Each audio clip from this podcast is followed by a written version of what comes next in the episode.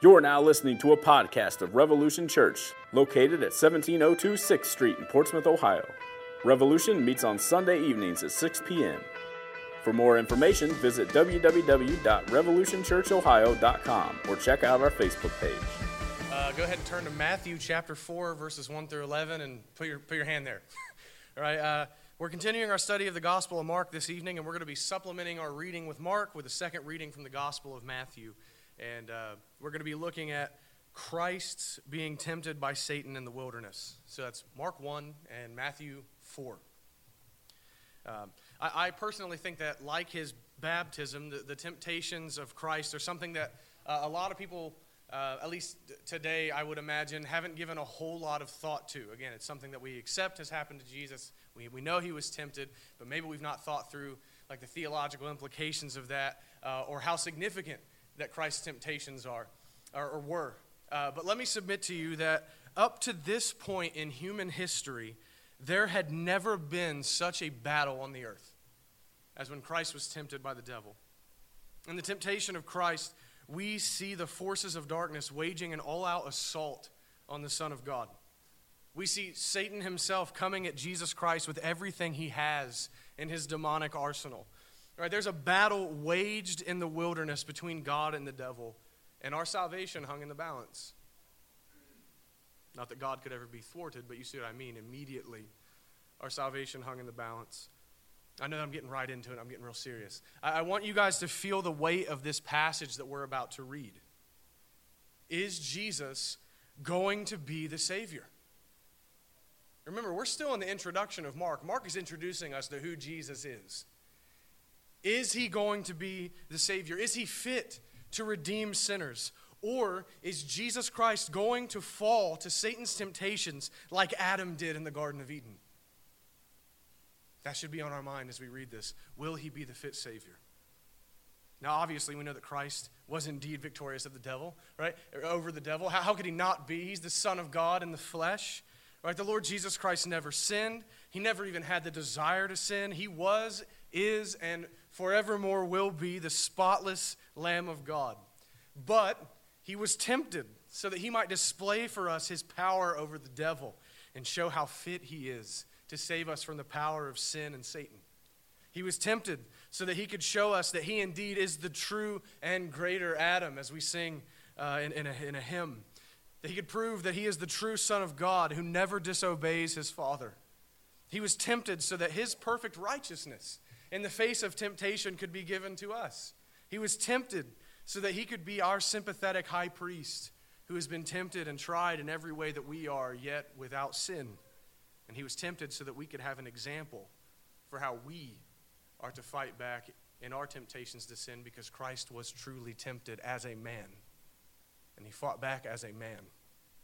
So there's a ton that we can learn from the temptation of Jesus. So we're going to walk through, what we're going to do is we're going to walk through both of these narrative accounts in Mark 1 and Matthew 4 and see what exactly was going on as Christ was tempted. And in doing that, we're going to see some aspects of exactly what it was underneath the surface that Satan was tempting Jesus to do. And also, in doing so, I hope that we can see how Satan tempts us often in the same ways. And then, after all that, I want us to answer four questions. One, what does this passage teach us about the devil? Yeah, right. How often is that an application point? Right, what does this passage teach us about the devil? Two, what does this teach us about how we're to fight temptation to sin, how we are to fight temptation? Three, what does this teach us about Christ? And fourth, what good news is proclaimed to us in Jesus' victory over the devil? So that's where we're going this evening. Simply, we're just going to walk through these narratives, see how Jesus was tempted, and then answer those four questions.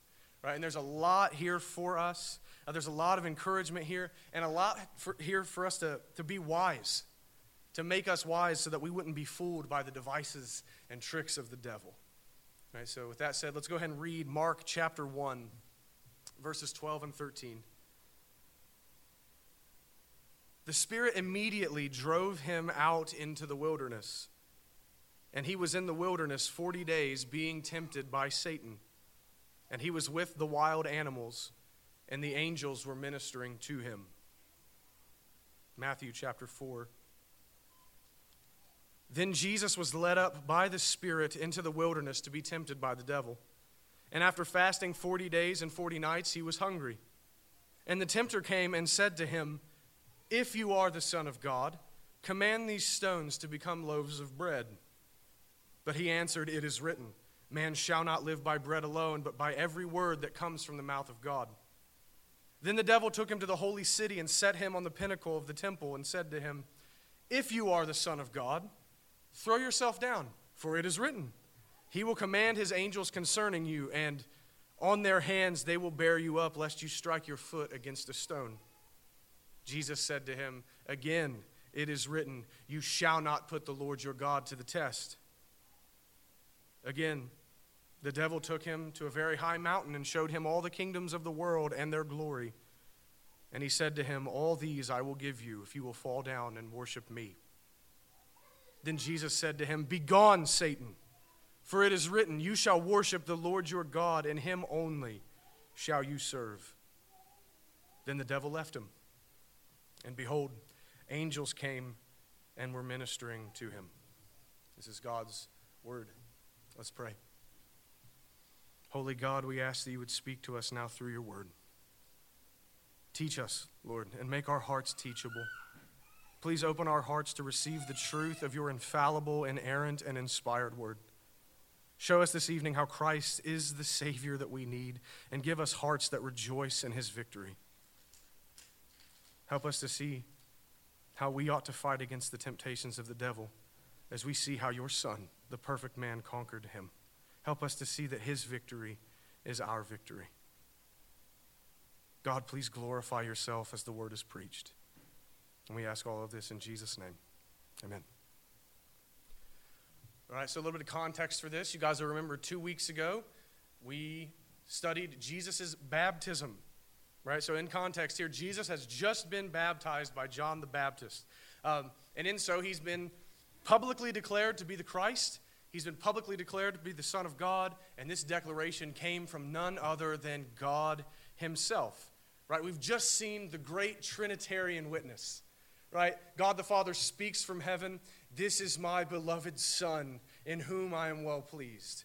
The Son of God is baptized, and the Holy Spirit of God descends upon the Son of God and rests on him like a dove, right? This is a glorious scene, beautiful to behold. God has just affirmed He is the Christ, He is my Son. And after this, Mark says, immediately Christ was driven into the wilderness. The Holy Spirit drove him into the wilderness. And this strikes us as a little bit strange, doesn't it? Right? Like we, we might expect there to be some kind of reception or celebration for the Lord Jesus after such a beautiful public announcement of who he is. Right? But no, we see Christ immediately driven out into the wilderness by the Spirit of God. As soon as he was empowered for his work of ministry in his humanity, he begins his ministry. He's immediately driven out into the wilderness to be tested by God as he is tempted by the devil.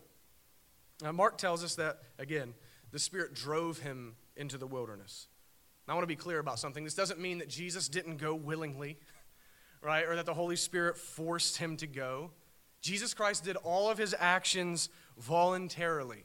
Perish the thought that the Son of God did not come to be the Savior willingly. All right, that's nonsense. He did everything voluntarily. He was no prisoner. He was always willing to do whatever it was that his Father desired of him regardless of what it cost, regardless of how difficult it was going to be. But what this is telling us, and that the Holy Spirit drove him into the wilderness, is that Jesus is going to be tempted by the devil. His going out into the wilderness for that is by divine appointment. The third person of the Trinity, the Holy Spirit, drives him into the wilderness. This is divine appointment. This is no chance event right? This is not, well, as it happened, Jesus went out to the wilderness and the devil just so happened to be there and ah, he went ahead and tempted him, right? That's not how this went down. This was part of the plan of God for Christ. That he would go and suffer temptation in the wilderness so that he could defeat Satan and display his power and authority over him, and so that we might be given the righteousness of Christ in his victory over Satan's temptations. Right? This is beautiful beautiful. So, this is by divine appointment. And everything that Jesus Christ did was in accord with the will of God. He says over and over, I've not come to do my own will, but I've come to do the will of Him who sent me. He says, My food and drink is to do the will of my Father. Right? He lived to do whatever it was that would please God. But Christ is going out to be tempted by the devil. And, and this is interesting to us uh, because if Christ was going to be tempted to sin, it was going to have to come from someone else. Let's do a little bit of Christology here, right? The doctrines of Christ. If Jesus is going to be tempted, it's going to have to come from outside of himself. Why? Because he has no sin nature. Right? He was placed in the womb by the Holy Spirit so that he would be born sinless, just like the first Adam was created sinless. Right? You and I come from sinners. You and I are born in Adam. We are born sinners. Christ was not born in Adam. Therefore, Christ had no sin nature. He has no inherent inclination to sin. Therefore, if the thought of committing a sin is even going to cross his holy mind, it's going to have to be because someone else suggests it to him. Right? This is how holy our Savior is. Someone else has to suggest sin to him. Unlike you and I, who James tells us in, in the book of James that we're drawn away by our own desires into sin. Right? Jesus has to have someone else say, Hey, did you know you could sin right now? he has no inclination to sin. So the devil himself, the great tempter and ruiner of mankind, is going to be the one who suggests sin to the Lord Jesus. I also want to make a quick note here. In his humanity, Jesus really could be tempted. He really could be tempted. The Bible tells us that God cannot be tempted, his divine nature could not be tempted, but the human nature of Jesus is just as human as we are, just as human as Adam was. He could truly be tempted in regards to his human nature. What I'm getting at is this temptation was real. I don't want us to, uh, like, to, to downplay the reality of Christ's temptation because he was also, or he is also God. I don't want us to downplay that. Christ's temptation is real this really was a battle for the Lord Jesus. He did not use his divine privileges as God in this temptation. He didn't.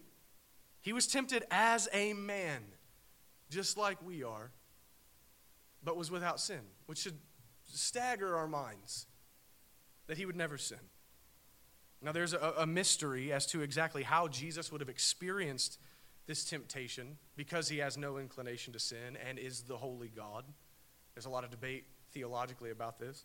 But Jesus was truly tempted. The scriptures tell us so, and we'll leave that there for now. Uh, all the could Christ have sinned, his two natures, how does that work? That's another sermon for another time. But we're going to leave it sufficient right now. The scriptures say he was truly tempted as we are, and we're going to leave that there for tonight. He was truly tempted and tempted by none other than Satan himself. Now, in every account, every account, all three, Matthew, Mark, and Luke, it's emphasized that Jesus went out to the wilderness. And there's something significant for us to see in this. Jesus was already in the wilderness, right? He was already in the wilderness. That's where John was preaching. That's where John was baptizing. He's already out there at the River Jordan. But the Holy Spirit compels Jesus to go out even further in the wilderness, to an even more desolate place. This is the Judean wilderness or the Judean desert, right? And I've never been right? Uh, I've, I've never been outside the country. Uh, but every historian that I've read, every theologian I've read, every pastor that I've heard preach on this, all affirm that this place is just a nightmare. Right? The Judean wilderness is a horrible place to be. It's one of the most miserable pieces of real estate on earth. It's basically uninhabitable. Right? It's not a place fit for human beings to dwell, at least long term. There's no food out there. Right? There's no people. This is a place of isolation. It's a place of intense heat. It's a place of death. In verse 13 of, of Mark's Gospel, chapter 1, verse 13, Mark makes the comment that there were wild animals there. Right? And this isn't like animals from Snow White, right? It's not like that. Uh, these are wild beasts, right? They're not friendly animals. They're dangerous to anyone who might be out there. And Christ is surrounded by wild animals in this isolated Judean wilderness where there is no food and it's completely inhospitable to human beings. This wilderness is an anti Eden. It's an anti Eden environment. I think we're supposed to see that if you understand the biblical themes. It's an anti Eden. This place is the polar opposite of the Garden of Eden where Adam was tempted by Satan. Polar opposite. Consider in Adam's temptation where he lived. In Eden, everything was perfect.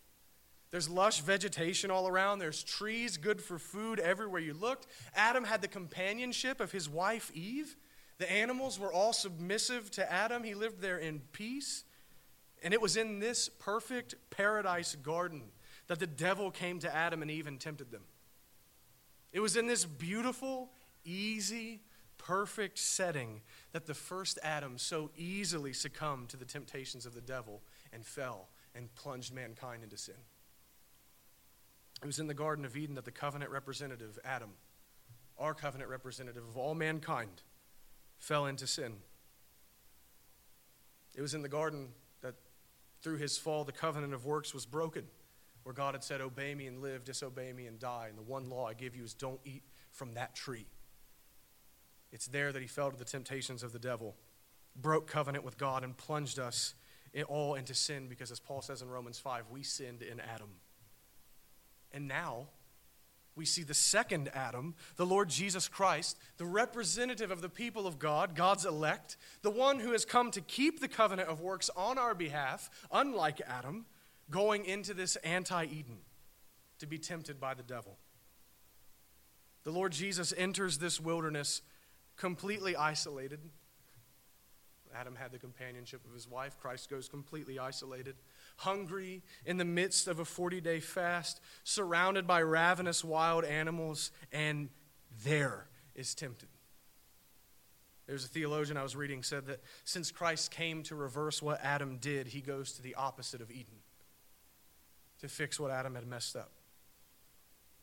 The question that would come to our minds if we didn't yet know the outcome of this narrative would be Will Jesus fall? Will Jesus do what the first Adam did? Will Jesus do what our first father did? Will he really be the Redeemer? Will he really be the Christ? Or will the second Adam be ruined like the first one was? Our salvation hung in the balance of whether or not Christ would succumb to Satan's temptations. If Christ would have fallen into sin, then he would no longer be a fit Savior for anybody. If he fell into sin, he could no longer be the Messiah. He could no longer offer himself as the sacrifice for sinners because he himself would have become a sinner and would have died for his own sins. This tempting was an attempt by Satan to ruin God's plan of redemption. But as we said before, God had other things in mind for this. What you meant it for evil, God meant it for good. But again, our salvation is at stake in whether or not the second Adam Jesus will triumph or fail. But praise be to God, we already know how the story ends. We know that Christ did not fail. Unlike the first Adam, the Lord Jesus was victorious over the devil, never gave in to his temptation ever. Christ remains steadfast in his sinlessness and his perfect obedience to God the Father, and he comes out of this temptation as the conquering king, who's the fit representative for the people of God, the perfect and true Savior, the fit sacrifice for sinners. Christ faced all of the power of Satan and won. So I know I'm giving away the ending before we really get there, but this is great reason for us to worship Christ and rejoice. He's the true Adam. He's the fit Savior of the people of God. But now let, us consider the three temptations that Matthew records for us. Right? Go ahead and flip over to Matthew chapter 4, verses 1 through 11. And before we get into these, I want you guys to know these temptations are multifaceted. I believe that there's multiple levels and layers to each temptation because Satan is incredibly crafty. Uh, and I'm not trying to go into every single facet of each temptation. Um, but I just want to pull out one aspect of each. Um, and I also want to make a note here, real quick. Uh, Jesus wasn't only tempted these three times. Sometimes I think we think that and we're wrong if you reread what Mark says in verses 12 and 13 of chapter 1, he says that Jesus was in the wilderness 40 days being tempted by Satan. Right? So he's tempted the whole time that he's out there. But what we have recorded for us here in Matthew and in Luke are, are, the, are three major temptations that Satan hits Jesus with at the end of 40 days when Christ was at his weakest point physically.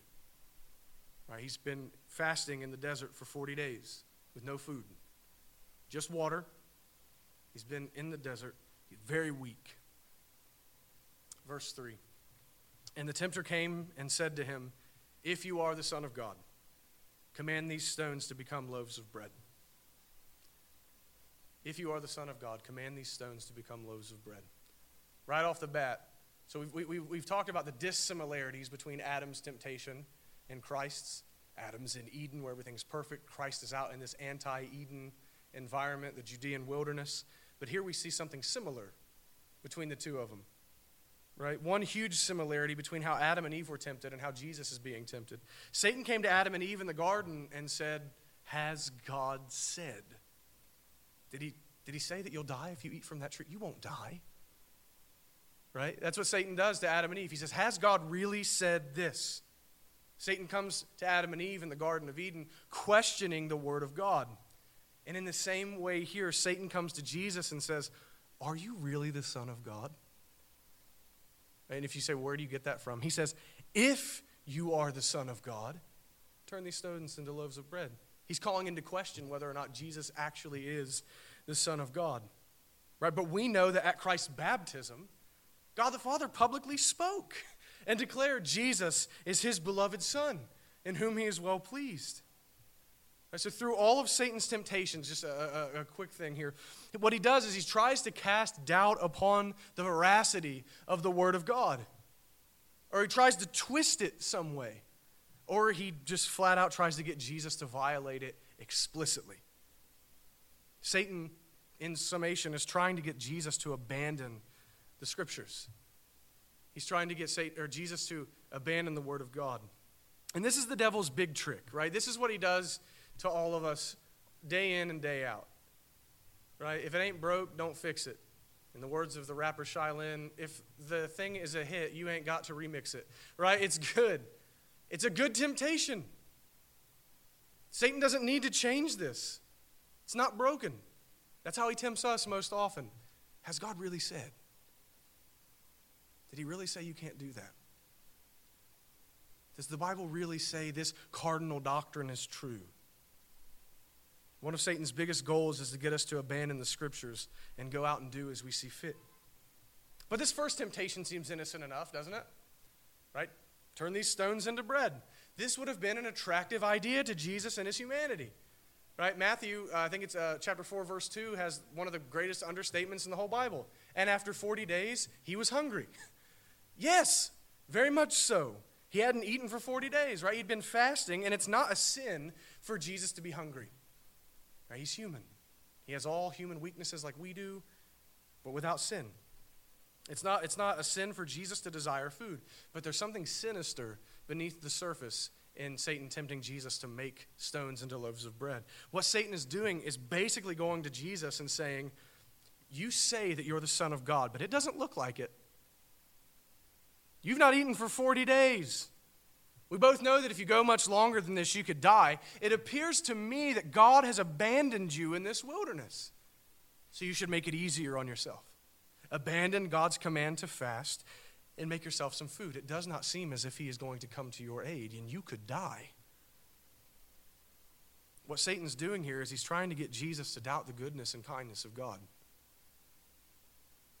He's trying to get Jesus to doubt that God will see him through the trial and the wilderness and provide food for him at the proper time that God has chosen.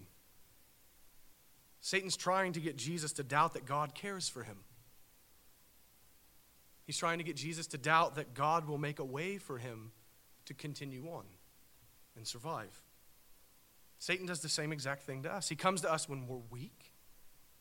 He comes to Christ 40 days into a fast. He comes to us when we're weak when we have some kind of desire, often a good one that God is not giving to us in that moment or meeting for us right then, and the serpent whispers into our ear, God doesn't care about you. God, please send me a spouse. He's not sending you one. How old are you and you have no spouse? He doesn't care about you. God, please give me a child. He doesn't care about you. He's not giving you one. How long have you tried? Satan comes and whispers in our ear that God doesn't care. He says, abandon him. Take matters into your own hands somehow. God's not going to give you what you need. Whatever your situation is, God's not going to help you through it. He's a stingy God. He's not going to provide for you. Forsake him. Gratify yourself. Don't trust him. This is what the serpent whispers in our ear. But how does our Lord respond? Verse 4 But he answered, It is written, Man shall not live by bread alone, but by every word that comes from the mouth of God. Now, real quick, liberal Christians, and I use that word lightly, liberal Christians hate this. Right? Jesus immediately answers the devil with, It is written. This is Jesus, how he responds to temptation. It is written, which is a Jewish way of saying, The scriptures say, it is written in the scriptures. Right? Liberal Christians read this and they think, oh no, Jesus sounds like one of those backwoods fundamentalists. one of those crazy people who's always saying, the Bible says. Right? They, we're in good company when the world mocks us for holding fast to the Word of God. Just real quick, wanted to point that out. Jesus immediately appeals to the Scriptures for his support in the midst of temptation. In this quote, man shall not live by bread alone, but by every word that proceeds from the mouth of God, is taken from Deuteronomy chapter 8, verse 3. And if you go back and read Deuteronomy 8, in context, the Israelites are being reminded of how, even though that they were out in the wilderness with no bread, God still provided food for them. That's the context of this. He gave them manna to eat so they wouldn't starve. So they had no bread, but God provided something for them to sustain them. In Jesus quoting this, he's saying, I don't need to go outside the will of my God and break this fast. My Father has not yet released me from this fast. I've come to do His will, and He will provide food for me somehow. He's not going to abandon me to die in this wilderness. God will provide. I don't need to take matters into my own hands. He's going to do something. I don't know what it is, but I'm not going to forsake His commandments. He will make a way for me. He does indeed care for me. So, what Jesus does is He stands upon the promise of God the promise that God's going to do what God wants to do, and it's in a way that God sees fit, in the time that God sees fit, and that He will be faithful to Christ in it. Jesus trusts God to do what's right. That's very simple, but take that to heart, please. He trusts God to do what is right in this situation. What he does is he believes and trusts what the Word of God says. And that's how he fights off the first temptation. But Satan's far from finished. The second temptation, chapter or verse 5 and 6. Then the devil took him to the holy city and set him on the pinnacle of the temple and said to him, If you are the Son of God, throw yourself down, for it is written, He will command His angels concerning you, and on their hands they will bear you up, lest you strike your foot against a stone. Here, Satan takes Jesus to the highest point of the temple, the pinnacle. It's a, a place in the temple that overlooks a 450 foot drop into the Kidron Valley below it. And then he says, this is, this is very ironic. Shows you the craftiness of the devil. Jesus just says, I believe what the Word of God says. I trust my Father. And it's as if Satan comes to him here and says, You say you trust God and believe His Word? Prove it. Prove it. After all, His Word says that He'll send angels to keep you from hitting your foot on a rock. Prove that you trust Him. Jump. Let's see if he'll prove that you're his son. Let's see if God will prove what his word says. Satan here quotes from Psalm 91, verses 11 and 12. He's not pulling this out of thin air, he's quoting the scriptures. He knows the Bible better than me and you, just real quick. The devil knows the scriptures. He quotes Psalm 91, 11 and 12, but he, but he twists them when he quotes them, right? He quotes them accurately, right? But what he does is he leaves out an important verse. Verse 10 quotes 11 and 12, leaves out verse 10 that says, No evil shall be allowed to befall you or come upon you. This psalm does not say that a person should jump off of cliffs so God can miraculously rescue him. Psalm 91 says, is saying to us that as we live our lives wisely and striving for righteousness, that God will take care of us if evil comes upon us while we're in the line of duty. Psalm 91 is not telling us to be foolish and see if God will save our lives. Rather, that God will that rather, the psalm is encouraging us to trust God's providence that He will keep us even when bad things happen to us, when things befall us. But here Satan is tempting Jesus to do what? To presume upon God's grace. Is what the devil is tempting him to do. He's trying to get Jesus to test God and see if God will really do what he says. He's saying, Go ahead, do this foolish thing and jump. If God's telling the truth, you'll live. And does the devil not do this exact same thing to us?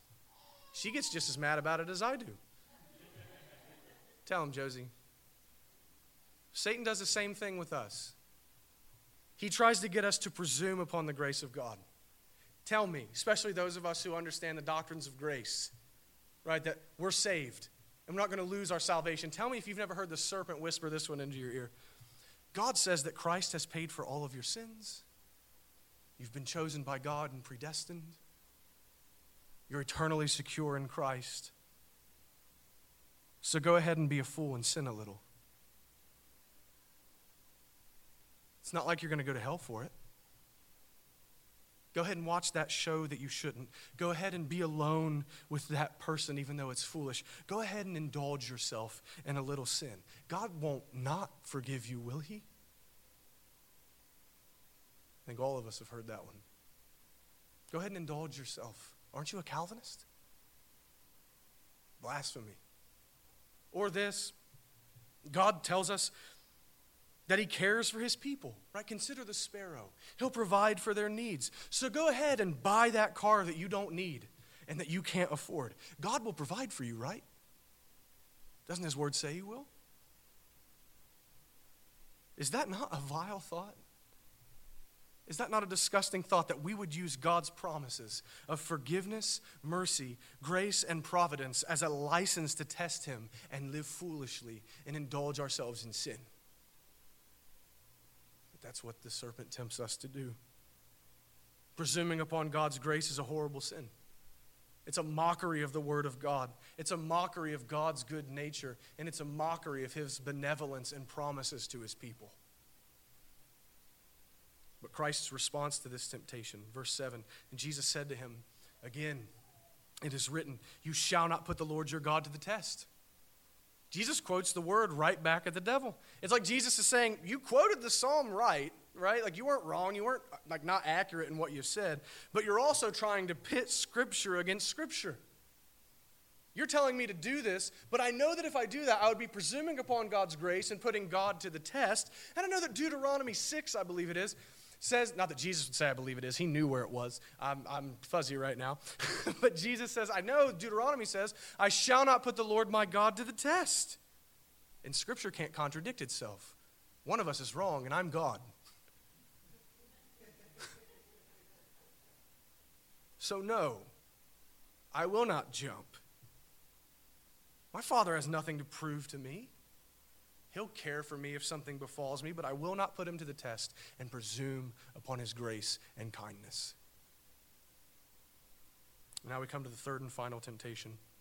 Verse 8 again, the devil took him to a very high mountain and showed him all the kingdoms of the world and their glory. And he said to him, All these I will give you if you will fall down and worship me. Now, this is the most blatant and heinous of all the temptations. Satan here shows Jesus. I think the Gospel of Luke tells us it's a vision. He takes Jesus upon a mountain, shows him a vision of all the kingdoms of the world.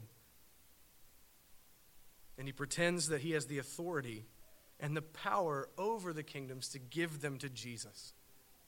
Quick aside here the devil is a liar. He has no such authority to give anyone anything or take anything from anyone unless God allows him. Remember the beginning to the book of Job. Satan has to go to Yahweh and say, May I? Or he can't do anything. The devil is on a leash held by God Almighty. He can't do anything, he has no authority over anything. He's lying to Jesus. I'll give you all this stuff, I'll give you everything. It's all in my authority, it's all in my power. I think here Satan is saying, We both know already that the Father has promised you dominion over the whole world. That's prophesied in the Old Testament.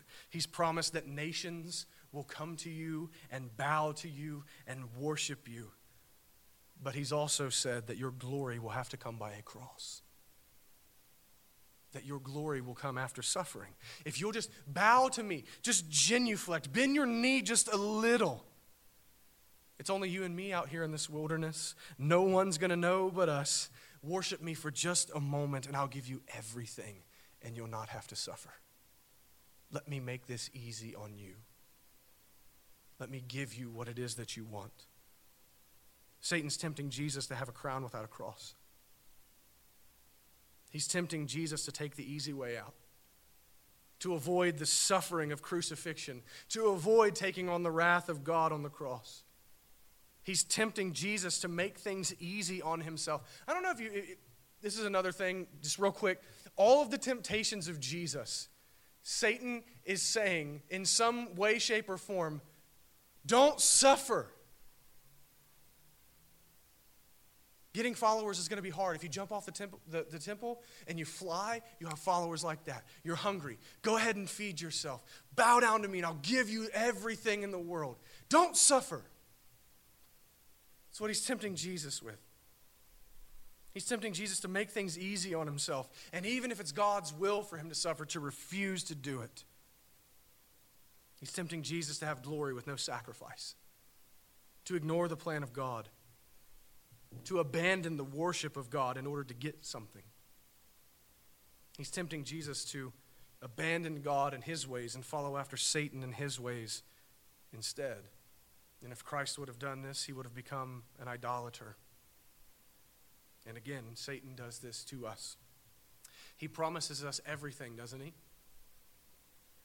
He promises us everything. He promises to make us happy through sin. That's why we sin. One, I mean, obviously it's in our nature, but we think it's going to make us happy. That's why we do the things we do. It's our greatest desire is what wins. I think this sin is going to make me happy. Satan promises us the world. He promises us happiness through sin, but he has no power to give us those things. All he can do is tempt us to sin and sin, after a season, leads to misery, condemnation, death, and hell. What the devil does is he shows us the bait, whatever it is that we desire, and he hides the hook in the bait. He tempts us to take the easy way out. And instead of living righteously and walking the hard road with God, he tempts us to follow after him and go into sin. He tempts us to satisfy our desires and forsake our only true hope which is the living God. Jesus then responds to the devil in verse 10.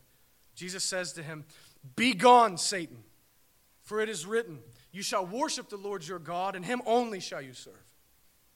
The thought of forsaking God and going after the devil is repulsive to Jesus. He can take no more, he will take no more. And he says, Get out, be gone. He's had enough of these blasphemous temptations and insulting of the word of God. And then for the third time, the Lord Jesus appeals to the Bible. He says, I will not worship you ever.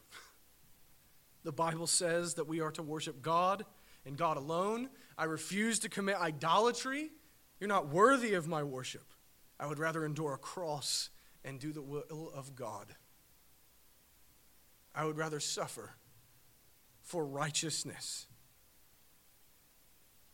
than follow you no matter what you might offer me, because it profits me nothing to gain the world but disobey my Father and lose my soul.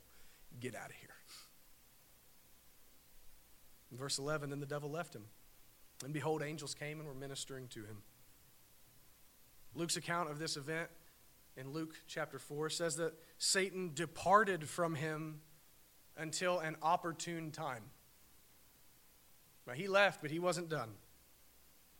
Right, the time of the wilderness temptation was over, but this would not be the last time that Christ would be tempted. The Lord Jesus would be tempted constantly throughout his life, right? Satan used Peter to try and convince Jesus to not go to Jerusalem. Because Jesus says, I'm going to go to Jerusalem, they're going to kill me. And Peter says, It will not be that way. And what does Jesus say?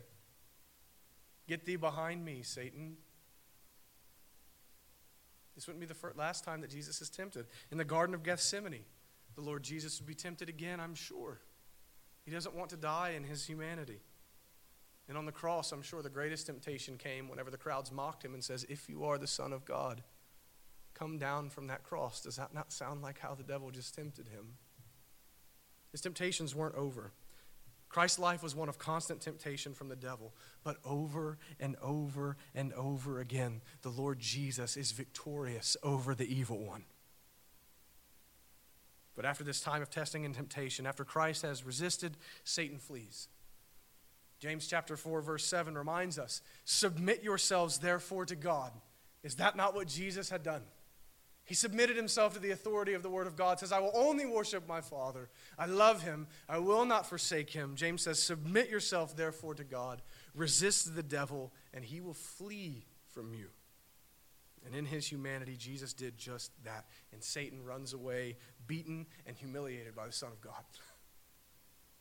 And after this, the angels came and ministered to him. No doubt they brought him food to replenish his strength. And I would imagine they rejoiced over him and worshiped and praised him for such a glorious defeat of the serpent. The Lord Jesus had been tempted just as we are, but was found faithful at every single point. Beautiful, beautiful account. So let's quickly answer those four questions we posed at the beginning of the sermon. First, what does this teach us about the devil?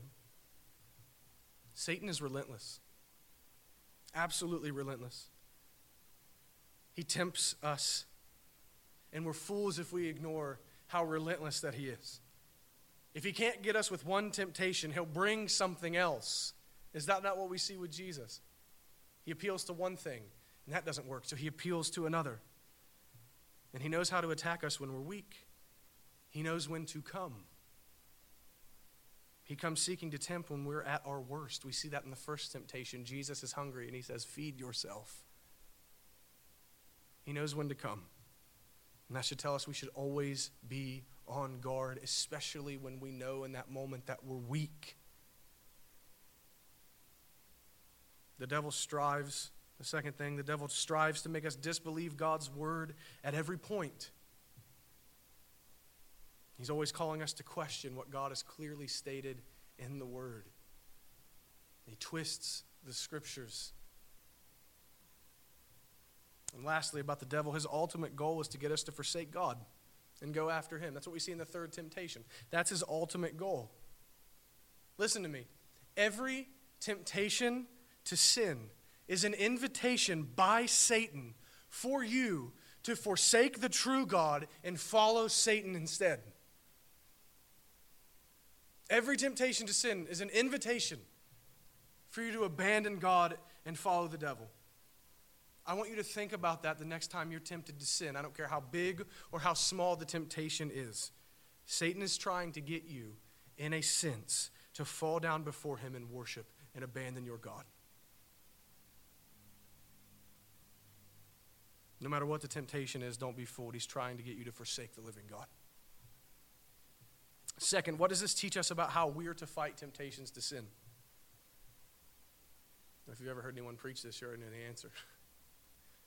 Jesus fought back with the scriptures at every single point. He's always quoting the word. And just he didn't have to do that. He didn't have to quote, it is written. He has the mind of God. He is God. He could have just said things.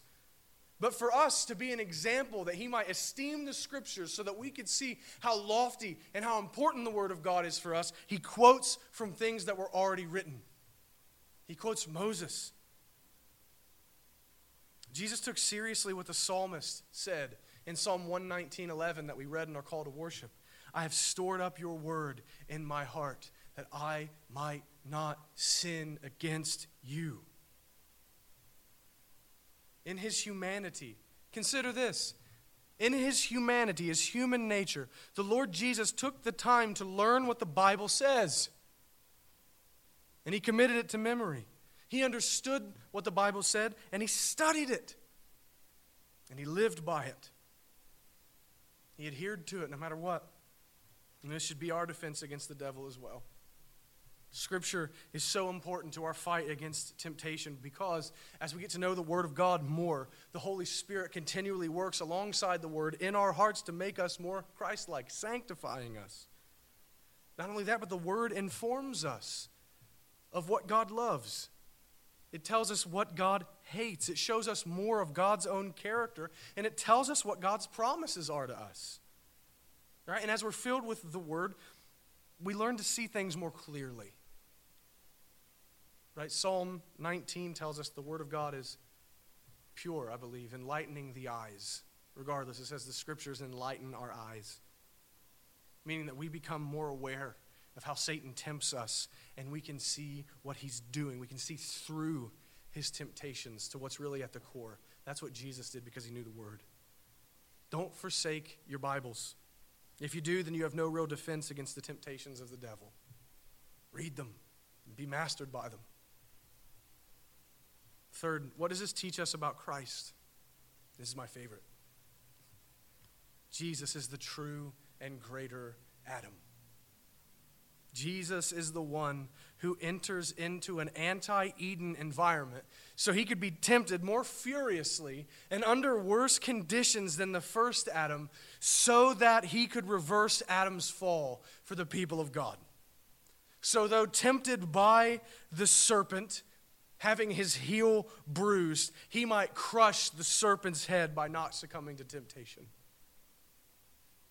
Where Adam failed, the Lord Jesus was victorious as our perfect federal head.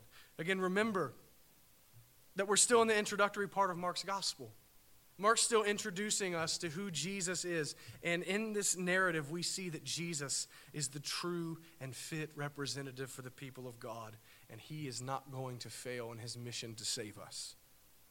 We see in this narrative, he is the undisputed king. Satan has no claim on him. Satan could not buy him, Satan could not beat him. The Lord Jesus is the Savior, and he will not be thwarted by any of the devices of the devil. Not only that, but the temptation of Christ and his victory over Satan is meant to be a foretaste of Christ's ultimate victory over Satan won at the cross. In Christ's death and resurrection, the power of sin, Satan, and death was broken, and his people were brought out of bondage to sin, and his people were saved. Christ won in the wilderness. And this is a sign that Jesus was going to win at the cross. And it's a sign even for us today that Jesus will win in the end. He conquers the devil He's a victorious king who cannot be conquered, but rather he conquers the enemy on behalf of his people. And lastly, what good news is proclaimed to us in Christ's victory over the devil? Christ has won, and the devil is defeated. That's the good news for us here. Christ wins, Satan loses. And because we've been united to Christ by faith, we share in that victory. Praise God. Satan no longer has any dominion over us because Christ crushed him in the wilderness.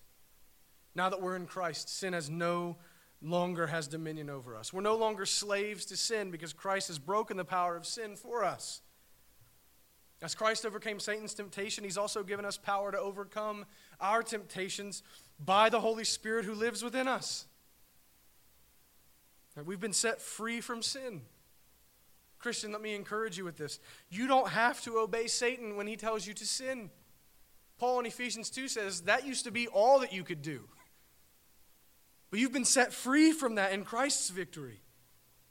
The Holy Spirit now dwells in you. The same Spirit that raised Christ from the dead now lives in us and leads us in godliness since we've been united with Christ by faith.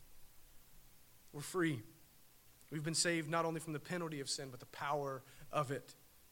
Right? So rejoice in that, Christian. This is good news for you. Christ came to destroy the works of the devil, is what John tells us in 1 John 3, and he's done it. The wilderness temptation is proof of that. So we can, in Christ, live lives that are more and more free from sin.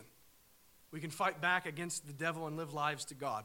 So listen, don't buy that hyper Calvinist nonsense that since we're sinners, we can have no victory over sin. That's not true.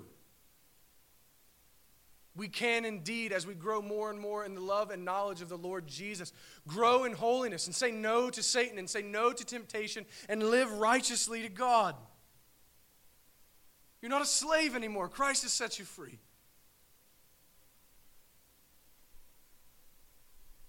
And our good news is that even if we do fail, And we do give into temptation, and we will at some point. Though it is truly sin, something to be avoided, hated, and repented of, nevertheless, we are still safe. We're still safe in the arms of Christ because he is our second Adam who did not fail. He is our representative before God. He's our federal head. He's the one by whom we're saved. He is our righteousness. He never sinned. He never fell to temptation, and we are in him. He conquered, so we are saved. Let's pray. Father, thank you for your word and its truth.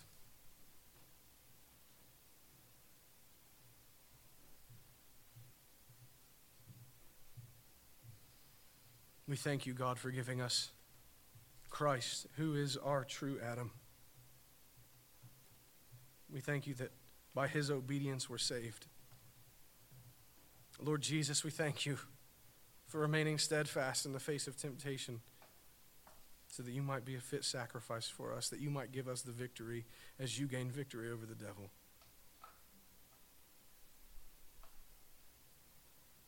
God, help us to glory in our conquering King. And God, help us to take to heart how we ought to fight the devil. Give us a love for your word. Give us a hatred of sin.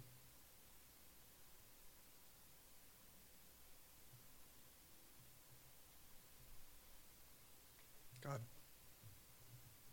please bless us in the fight. And help us to see that indeed we are no longer slaves to sin or Satan, but through Christ we've been set free. We thank you and we praise your holy name forever. Amen.